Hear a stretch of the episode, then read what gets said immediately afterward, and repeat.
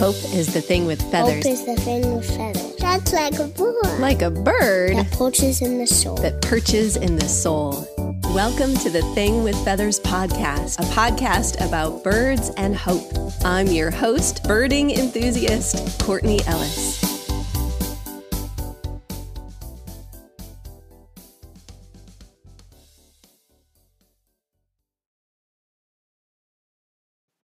Welcome back to the Thing with Feathers podcast. I am so excited to have someone with us today from the one and only Cornell Lab of Ornithology. Today we have Becca Rodomsky Bish. She is the project leader of the Great Backyard Bird Count and many other wonderful things. Becca, welcome. Thank you. It's so fun to be here. What an honor. I feel like I'm talking to royalty. Actually, Cornell Lab is a big deal in the in the birding world. It is. It's a very very special place, but we wouldn't be where we are without all of the amazing birders across the world. So it is an honor for us also to engage with people that love birds. We do. We love them so much. So I'm having you on in February. This episode is going to go out February 13th because we are leading up to your big project, the Great Backyard Bird Count. Tell us about what that is. Yeah, this is a really fun event. Um, we are in our 26th year, so it's been going on for a long time. Um, we started back in the day before eBird and Merlin and all those fun tools that some of your listeners may use on a daily basis existed. And um, what was really fun, I love to give this history, is that um, the GBBC was sort of an experiment to see if people would actually submit bird sightings. So before they even started development on eBird, they were like, let's try something. Let's give this a go. Let's see if people that love to watch birds would actually report them to us. And they did in huge numbers. So it started in the United States and Canada or, or, specifically in the United States, actually, and then we soon expanded into Canada. And now it's this global count that happens every year for these four days. Um, in the United States, it runs over President's Day weekend every year. So it's usually the mid to end of February. Um, and it's a wonderful opportunity for people, no matter your age or experience with birds, to just sort of spend some time connecting with them and connecting to the natural world around you. We only ask that people spend time for about 15 minutes or more. You can spend as much as you want, um, but 15 minutes is the minimum. And tell us what you see. Um, you can do that using the Merlin tool, which is a really fun tool for identifying birds. You can even tell us if you only hear the bird. Maybe you don't see it, but you hear it. You can still report it as a sighting, if or as a as a as a sound sighting. Um, and or you could use eBird if those those are your listeners who maybe are more into the eBird tool. You can submit your birds that way too. So it's just a really fun way to get our finger on the pulse of where birds are in February around the world um, to sort of continue to grow that database to better understand bird conservation issues, where we're seeing birds, where we're not seeing birds, maybe snowy owls, for example, showing up in unusual places or other species. So we can just continue to monitor the health of our bird populations. Mm, my kids, I was talking about this at the breakfast table this morning, and they want to know if birds flying over count. Because every once in a while we get a pelican sailing over our house. It's very lost, but we can count the ones that are high in the air if we can identify them. Absolutely. Yep. Any of them that you see um, flying over your house, at your bird feeders, that perch next to you on your morning walk, um, any of them count. And we want to definitely hear about them. For folks who might be in an apartment or lack a backyard, can they go sit in a nearby park or green space? Does that count or does it need to be explicit backyard? What about the front yard birds? Where's the, where are the limits of this study? yes, very good question. Um, backyard is is sort of a um, just a fun word to say. You know, the earth, the world is our backyard. So wherever your backyard is, even if it's your local park um, or your patio or um, your school or your business or your office. All of it counts wherever you see birds. We would love to have you share them with us. And what do you do with the data that you gather? How is it used? What do you learn? Yeah, that's a really good question. So, what's neat is we've been doing this for 26 years. So, we have a good amount of data about where birds are. And this data from the GBBC goes into a bigger database um, that is managed by the eBird team, which is another tool here at the lab. And researchers download that data all the time every year for various questions that they're seeking to try and get answers to. So, in this most recent year in 2022, there was about 159 scientific research papers where data from eBird was used. So, GBBC data isn't always looked at specifically, but it's added to a database that is used to sort of um, get our finger on the pulse of what's going on with bird populations. And some of the questions researchers ask relate to climate change. So, are we seeing birds moving um, at different times of the year than they used to? Are we seeing their ranges expand or contract based on changes in possibly weather or habitat availability, um, those kinds of things. Are we seeing new species showing up to places we've never seen them before? Um, are we seeing mating patterns change, et cetera, et cetera? So, any and all questions you can even really imagine about birds and what's going on, our data can be a part of sort of the data download that scientists are using to, to try and answer those types of questions. That's fascinating. So you can learn all that from me telling you I, I saw six mourning doves and 12 house sparrows and one wayward nuthatch in my yard.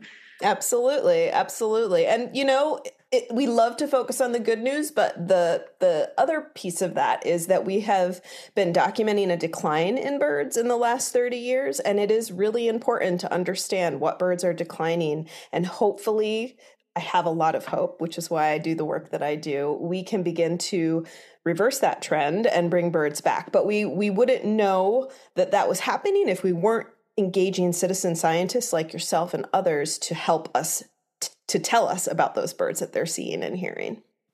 That's one of the things I love. I'm a fairly new birder. I've been doing this for about three years, but I love that there's this encouragement for citizen scientists, and that can be children, that can be folks my age, that can be folks at the at the senior center who park near the window so that they can look out who are able to contribute to this wide body of research and and not just feel like we're helping but actually literally be helping because you can't be in everyone's backyard. I, I know you're really good at what you do but that's that, that that's a bridge that's, too far to be in everybody's backyard. That we can contribute that we can be part of this that we can notice things that then can be documented through photographs or sound clips that can help you in the work that you do because it's a big job and it's a big country and those trends and patterns i imagine are much easier to see the more people participate in in a project like this. How many people do you usually have contributing roughly to the great backyard bird count yeah, well, the good news is people like yourself and many others are continuing to discover how incredible birds are. So the number does go up um, and has been historically going up every year. So last year was the highest participation we've ever seen. We had about 385,000 people from around the world contribute. Yeah, massive, massive numbers. And just a couple years ago, it was closer to 200,000. So each year we kind of pull in some more people. We saw a big uptake in um, people turning to birds during COVID. Um, it was an opportunity for people to find something else to sort of enjoy and focus their energy on that didn't sort of weigh them down like a lot of the other challenges that were going on in many people's lives. So a lot of people turned to birds and just connecting to nature in general during the COVID um, pandemic. So that was really incredible to actually see over the last couple of years our participation rise.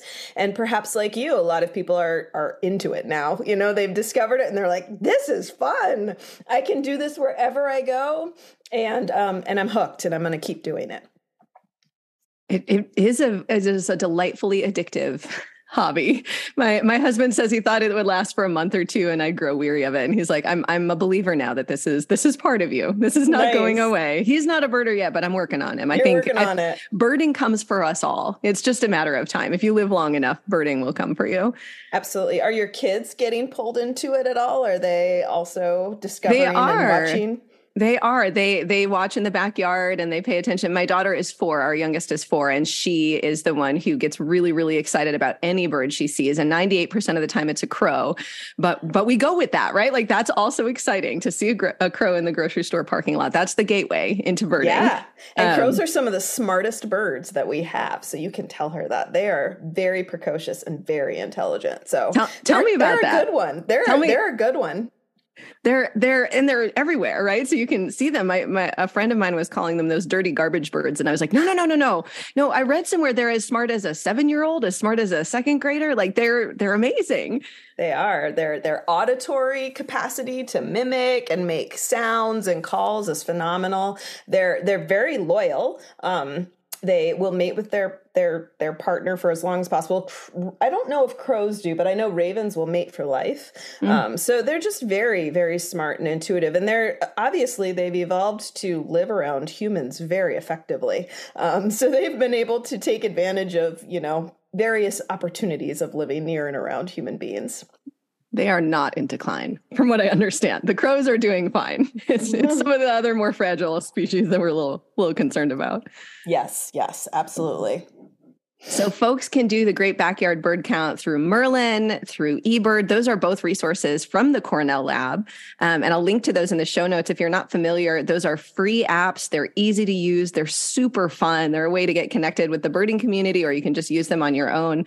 One of my favorite things about the Merlin app is that there is a way to ID a bird by sight. So, how big is it? What is it doing? Where are you?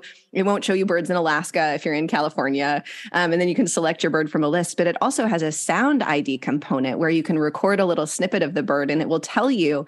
And I often hear them before I see them. So it helps me to know what I'm looking for. Oh, that's a ruby crowned kinglet. It's super tiny, but now I know the shape and the color and where to look for it. It's a wonderful tool, totally free. Highly recommend. How long have those tools been in use? How were those developed at the Cornell lab? Because they're so helpful. Yeah, they're amazing. And and I want to plug the people that use them, like yourself and others. These tools get better at what they do the more people that use them. So Merlin ID was only able to expand to Sound ID because we had enough people out there recording songs and sharing them with us through the Macaulay Library, and then being able to use that data to develop, to develop these tools that are so accurate. So there's some AI, there's some artificial intelligence going on here that really makes these tools work. And a lot of times it's the users that are helping push that. But yeah, so Merlin and eBird are both relatively newish. Um, uh, eBird came first, and that actually came uh, in the early 2000s. They started working on that soon after they saw the success with GBBC. They started working on that, and I think it was officially launched in about 2002. So it hasn't been around a long time, and it's constantly expanding. It's getting bigger. We add new languages every year because, as you can imagine, um, now that it's an international tool, we have to have a lot of languages and we have to have a lot of dialects, right? And there's there's just a lot of detail that comes into trying to create a world that's captivated and paying attention to the bird population. Same thing with Merlin. That's a newer tool. I don't actually know exactly how long Merlin's been around. It's been about a decade, I would say, maybe a little bit longer than that. Um, and again, that was a tool designed mostly to try and help support people that are brand new to birds and or when you travel um, and you're in a new area and you may not know the birds to help support your journey and sort of expanding your knowledge of birds. And so, as you say, it's really easy to use. You can either um, uh, describe the bird and describe where you saw it, the time of day, etc., time of year or you can record a sound or if you're quick you can take a picture and you can actually photograph the bird upload it to merlin and with a pretty accurate success rate it will tell you what what you saw it's really astonishingly accurate. Every once in a while, I have it open and I'm like, there's not a sandpiper here. Merlin, you're leading me astray. And then I turn around and there's a sandpiper. And I'm like, okay, I'm sorry for doubting you, Merlin. You know all the things. you are all knowing. the, the, a few weeks ago, I was out hiking near our house. We live in, in Southern California, and I was, you know, seeing all my usuals and, and using my Merlin sound ID. And then there was this bird call, and I couldn't recognize it. And Merlin didn't know what it was. And I was doing my usual. I'm frustrated with you, Merlin. You're letting me down. What is the deal? It never lets me down, but I always go to. It can't possibly be human error. It must be Merlin. And finally, I look into the backyard that's below the hiking trail and I see a bird cage and there's some sort of exotic bird. And again, I'm like, oh, okay, all right. There's some exotic bird singing a song. And of course, Merlin, it's not native to Southern California. So Merlin doesn't know what it is. And it was just very funny. Merlin knows all the things, but it doesn't That's, know the parrot from Argentina that was in the cage in the backyard. That is fascinating. What a great story. And a lot of people will say that they try to trick, you know, Merlin. They'll try to play recordings to see if it can pick it up. But that you bring up a really good point. If people are going to use Merlin, it's really important to have a bird, the bird pack for the area with which you might be seeing birds. So you could knock on your neighbor's door and say, Where is this bird from? And you could download the pack from that country. And I bet it would ID it for you. Because as you can imagine, this is so much data to be able to like have a tool that has every bird call and every bird ID that we've been able to identify is a lot. And so we break it down into packs so that, and you can turn those packs on and off when you travel um, so that you know that you're really only focusing on the birds in the area with which you are.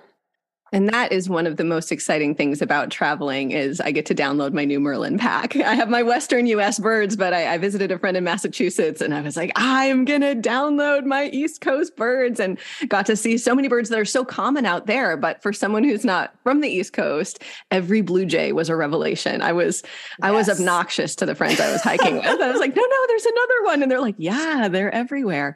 Everywhere. And they drive me crazy sometimes. right. they steal all a- the seeds out of my bird feeder. they got a lot of personality and a big appetite. They do. They do. What birds are you seeing? You're you're located near Ithaca, where the Cornell lab is located. Mm-hmm. What birds are you seeing right now in January and into February and March in in New York?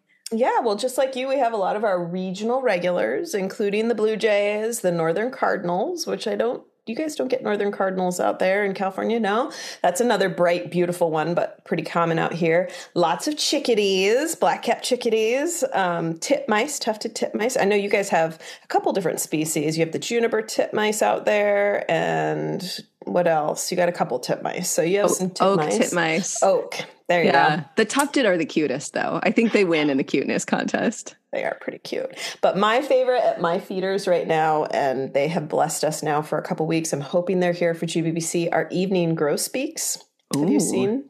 They're stunning. They're black and yellow. The males in particular are very bright, but the females are kind of like the northern cardinal females. They're muted, but they're still just as beautiful. They have this kind of greenish yellow beak. Um, oh, they're just one of my favorite birds. And they do something called erupting um, and that's kind of perhaps what was going on with the snowy owl that you all had. Um, eruptions happen for various species when they're having a hard time accessing resources where they are normally spending their winters.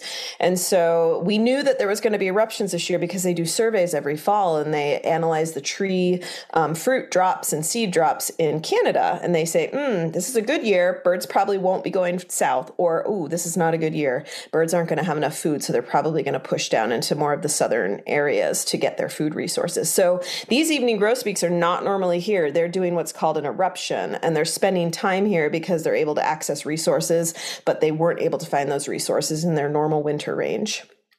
Eruption. I've never heard that. That's that's fascinating. Volcanoes yeah. and birds. There you go. All the good stuff. So tell me about you do a lot of work with with backyards and natural habitats and how can we care well for the birds that come to our backyards? Is it feeders? Is it native plants? Is it a combination of those? Um, tell us how to care well for the birds in our backyards. And I'm here in Southern California, you're in New York, but we have listeners all across the country. Great. Um, man, we could do a whole episode on that. I'll give you the short, the short and the dirty version. Um, Perfect, and, and, then I'll have you back, and we'll do this okay. again. That sounds great.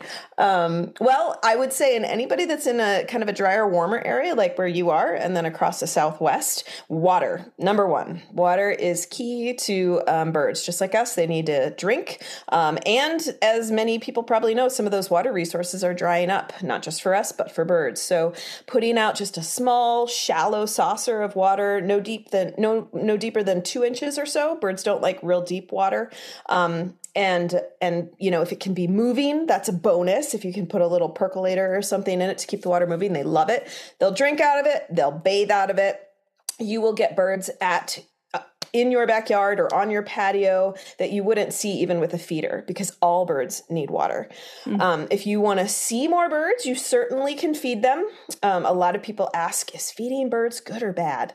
Um, and the answer is the data so far that we've done, the research has shown that it's not bad for the birds. Whether it's good or not, it's hard to say. It's really hard to measure that. But in general, it doesn't seem to be harming birds. The only exception is if there is a disease outbreak that could be transmitted on feeders.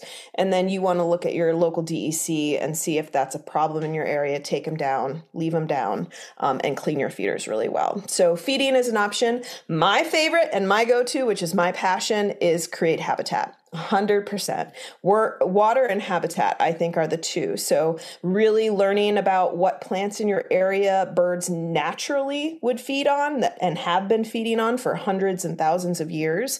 Get that on your patio in a pot, get it in your backyard or your front yard, wherever you can. Encourage your schools, encourage your businesses to really be putting in plants that those birds are used to seeing.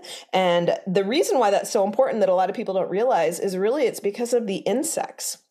It's not hmm. just the fruit and the nuts. It's the insects that lay their eggs on those plants.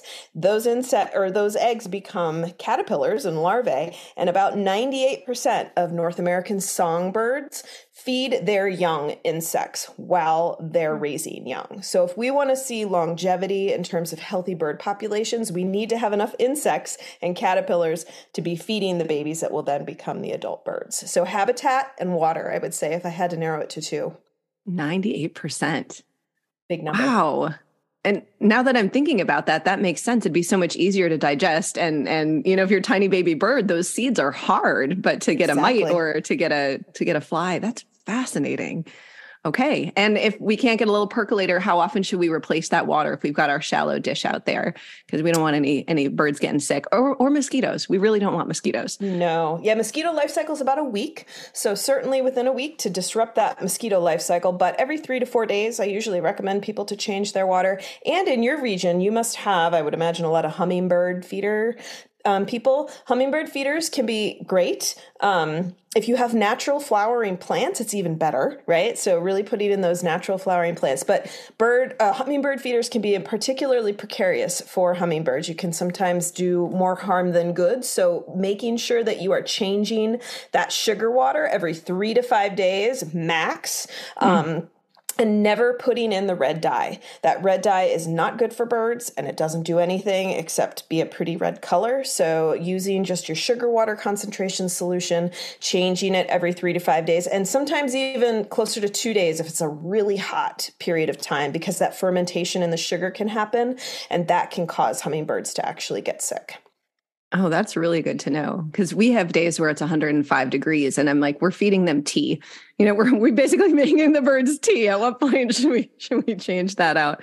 Yeah. That's really good to know. Yeah, our neighbors have this wonderful giant honeysuckle bush and it's always nice. full of hummingbirds. So we don't have a hummingbird feeder in our yard, but they are very, very popular. And I always think about it in the heat. Yes. Those are really, really good tips. We we moved into our house and it had all this crabgrass in the backyard and we thought, oh, we should replace that. And then we noticed the birds love it. And there's a little bit of millet and they love whatever the weeds are that flower sometimes. And so we're like, you know what? We're we're we're not going to replace that with sod or turf. We're going to let it be. And the juncos love it. And the, you know, the mourning doves are hanging out. And so sometimes the easy, lazy path is actually the yes. best path for the birds. Yeah. If you have grass, let it go to seed. You know, yeah. that let it let it do its thing. And the birds, the ground um, foragers, as you just described, will absolutely enjoy it they're so happy. I don't want to disrupt them. And it saved us hundreds of dollars. So it was a win win. There you go. Nice. So, Becca, you are the project leader for the GBBC, which the Great British Bake Off is GBBO. There's a there's a wonderful kinship there. I think they're both delightful. Um, but you also do work with a nesting project. Will you tell yes. us a little bit about that? Sure, sure. I'd love to. Yeah. So the GBBC is obviously a concentrated project because it always runs in February. So it keeps me busy for a good solid three or four months. But then um, the rest of the year, I work on a project that's called Nest Quest Go. And it's kind of an offshoot of a citizen science project called Nest Watch here at the lab. For those people that like to watch nesting birds, they should check out Nest Watch. And Nest Quest Go was a collection of about 300,000 historical nest record cards that we had in house um, and have literally been sitting in cabinets. They've been used on a couple of research projects for specific species, but they've never been able to sort of be analyzed on the scale that we'd like to, to understand um, the, the, historical patterns of nesting birds. So um, they've been sitting and we've been figuring out how do we use this data? And there's a tool called Zooniverse, which um, is a crowdsourced tool. So scientists scientists like us can upload records that we wouldn't be able to analyze because it's not in a spreadsheet form. We can upload it and we can engage people in helping to pull the data off of off of these records that we need in order to analyze it. Um, and so we've been engaged in that work for the last three years, and I am happy to say we have totally digitized, made digital forms um, of these 300 thousand nest records who were sorry i should have said these are people that were watching nests back in the 1960s and 70s and recording what they were seeing and whether eggs hatched whether young fledged etc and so that's recorded on these cards um, which is very valuable data. Um, and so now we are getting that data. We have all 300000 cards digitized and we have about 190,000 of them with actual data. And so we're uploading that into the NestWatch database so that researchers that are doing research specifically on nesting birds can have this really expansive amount of time. They go back as early as the 1960s and up to the early 2000s. So they can download data from, you know, more than 50 years basically of nesting birds and begin to ask and answer questions that we wouldn't know otherwise because historical data sets are very, very hard to come across. Mm. That's fascinating. Good. There's yeah. So many layers of things to learn when it comes to birds. It is. It is. And we are still um, in the stages of sort of figuring out what where and how people will use this data because it's pretty immense. We have one data set from a particular area in Montana that's all the mountain bluebird data. And literally, volunteers have been monitoring this site for 60 years. And mm. we have all of that data in our database. And you can only imagine the researchers drooling at, like, we could ask so many questions by looking at this. So we're excited to see how researchers will continue to sort of tap this database and, and ask and answer questions using it. I think that is such an interesting piece of the scientific world. I studied the humanities. I was an English major and and you know the more I learn about the scientific community and how they decide which questions to ask because like you said you can have a tremendous pile of data but it doesn't mean anything on its own. It's just facts. How do we interpret them? What are the questions we're asking? What are the next questions we want to ask and what data do we need to be able to answer those questions? And then there's the fact that the birds don't care about your hypothesis. The birds are just going to do what they do absolutely absolutely. And a lot of times these data sets the big ones in particular they're overlaid on top of each other. So like if you have a climate question if you can overlay that with some bird data it makes your your research and your answers a lot stronger right? Because you have these big data sets that you're sort of comparing to each other and overlay. And so yeah you're 100% correct that scientists can only answer questions if they have the data to do that. And sometimes they have to pull that data from a lot of different places it sounds exciting and frustrating at the same time. Very. like what how are we going to stitch these things together? It's it's such important beautiful work. And you talked about some of the some of the data that you get and that's coming in is is discouraging or it's sad. You see the decline in bird bird populations which many people believe is tied to the decline in certain insect populations because it's all connected. We are all connected. Um, where are you finding hope these days? What sorts of hope is out there in the midst of some some difficult data some difficult information yeah, what a great question. I'm I'm like you. I like to lean into the hope because it keeps me going. Um, I would say there's two things that make me really hopeful. The amount of people that are really turning their attention to birds is really hopeful to me.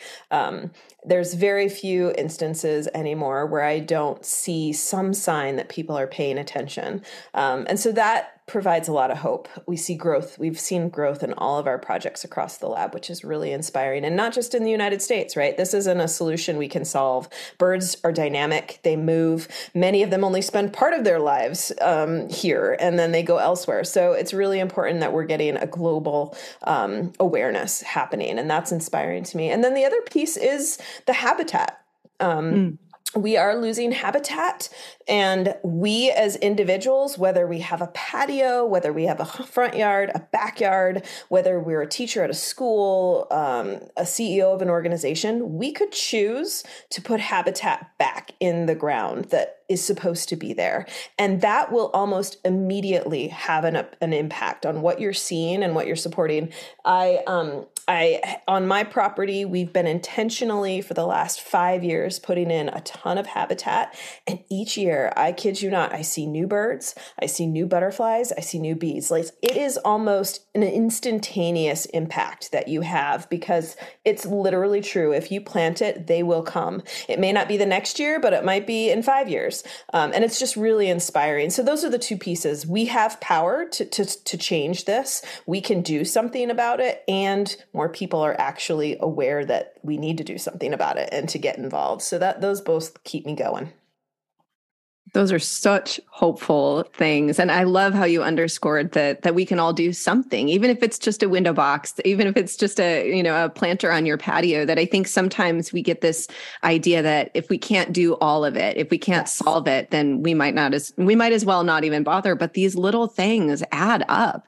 My backyard, when added to your backyard, when added to the window box of my neighbor, is is significant for the birds because birds measure things in one insect and one seed and one degree of temperature and and one sip of water and those those things can have a tremendous impact especially 100%. knowing we're not alone yeah, exactly. Exactly. You you do. You really begin to feel a part of something bigger because we are. Um, in our human existence, it's easy to not feel that. But the minute you start to just wet your palate and get involved, you, you really begin to see like, oh, I am completely interconnected with everything around me. And I can choose how that connection is. If it's a positive one, um, I, I have things I can do to make it more positive. Mm-hmm. Every little bit counts mm-hmm. one way or the other every little bit counts right sitting in yes. the driveway idling my my engine because i didn't want to i want to finish my podcast that matters in the opposite direction right turn it off turn off the engine um so Becca, where can we follow the good work that you are doing, the good work that the Cornell Lab is doing? There's eBird and Merlin. Where else can we read up and and learn more from all of you? Yeah if you if people are listening and they are excited about trying this really great uh, four day bird count event you don't have to watch all four days. I wanted to articulate that. You can only watch um, for one day or uh, you know, two days, whatever. It's very open.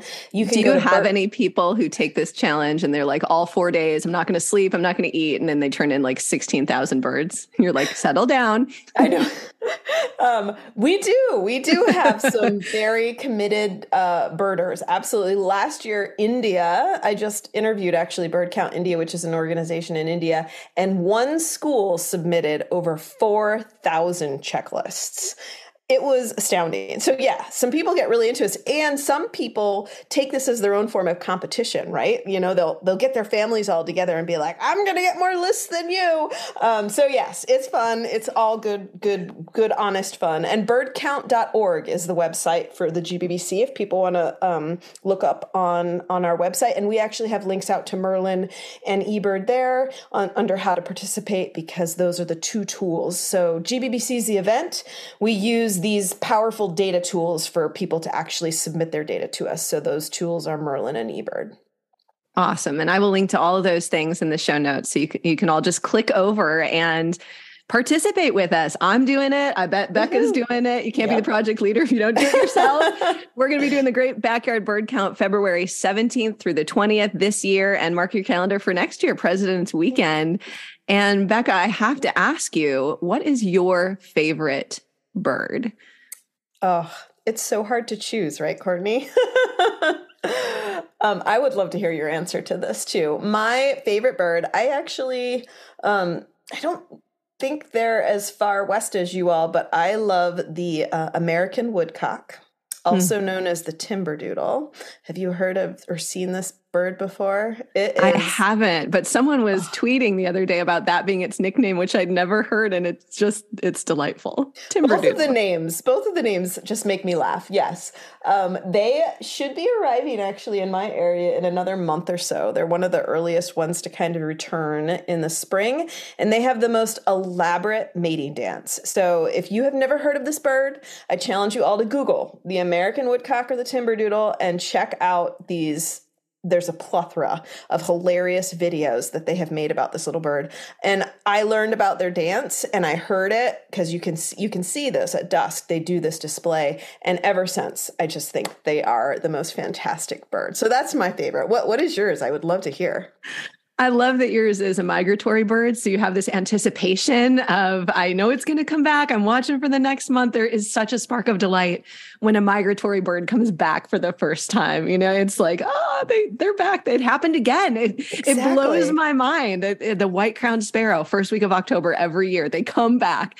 and it, it just, oh, I love it. Um, I, I, it feels like picking a favorite child. How could you pick a favorite child? Um, but I do have a song sparrow tattooed on my leg. There's something Aww. about the they're they're all over. They have so many different songs, and there are a lot of photographs of them and studies of them singing, even in really nasty weather. And I want to be like that. I want to be singing even in this storm. So that's my inspiration. Of it's the only tattoo I have, the only tattoo I'm ever going to get, and I've got a little song sparrow that travels everywhere with me. That's so. beautiful, and they're very well and wide dispersed too. You can see song sparrows almost everywhere. So what a what a great choice. Very sweet. They're with me in Southern California. They were with me growing up in Northern Wisconsin. They're they're all over. And every time I see one, which is pretty frequently, it, it just feels like this little reminder that that I'm seen and loved. And uh, and they, and sometimes they get this little mohawk when they get ruffled yeah. up, and I, I like that too. I've got I've got the short pixie cut that we've got the song sparrow and I have the same hair. Very sweet. That's great. I love it. Well, Becca, anything else you'd like to share with our listeners about new birding or our experienced birders or we're all going to look up the woodcock. I want to yes. see the mating the mating dance of the woodcock for sure. Yes, do do do that. No, just just come out, have fun. I will say one other thing. There may be people who are listening and living alone and thinking, I don't know. Look up and see if there's people around you that are going out for the GBBC. The mm. we part we partner with Audubon. The Great Backyard Bird Count is actually the lab. Audubon and Birds Canada. There's chapters all over, many of them in Southern California and various places, and you could hook up with some people that are going out and birding. Birding is such a fun, beautiful activity to do alone, but it also can be really fun to go out with other people and see what others are seeing. So if you're alone and you'd like to participate but a little hesitant, see if you can find some people around you that are going out. That's a really, really good word. Our our local chapter of the Audubon is the Sea and Sage Audubon, and they do phenomenal work. And the wonderful thing about many of these societies is you don't need to know anything. You just right. show up and you'll be surrounded by people who have more experience, are so excited to share their knowledge. I have never once been made to feel like, oh, really? You thought that was a Cooper's hawk? That's not a Cooper's hawk. You know, they they they are generous and gracious. Yes. And um, yeah, it's a it's a really good way to meet new friends who are the same brand of delightful bird nerd as you are.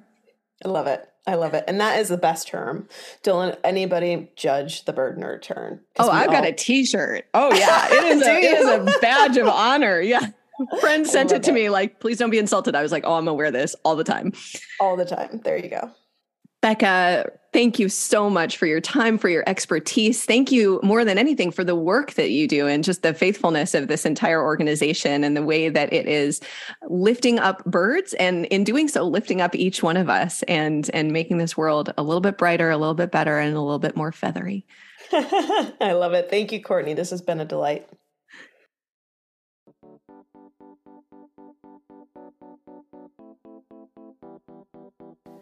The Thing with Feathers is produced by me, Courtney Ellis. Many thanks to Del Belcher for the music, to Todd Peterson for the name inspiration, and to Emily Dickinson for the beautiful poem and for being in the public domain. Until next time, my friends, keep looking up.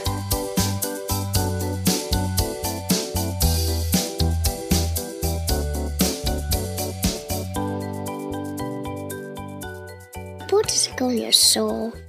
Yes, it does.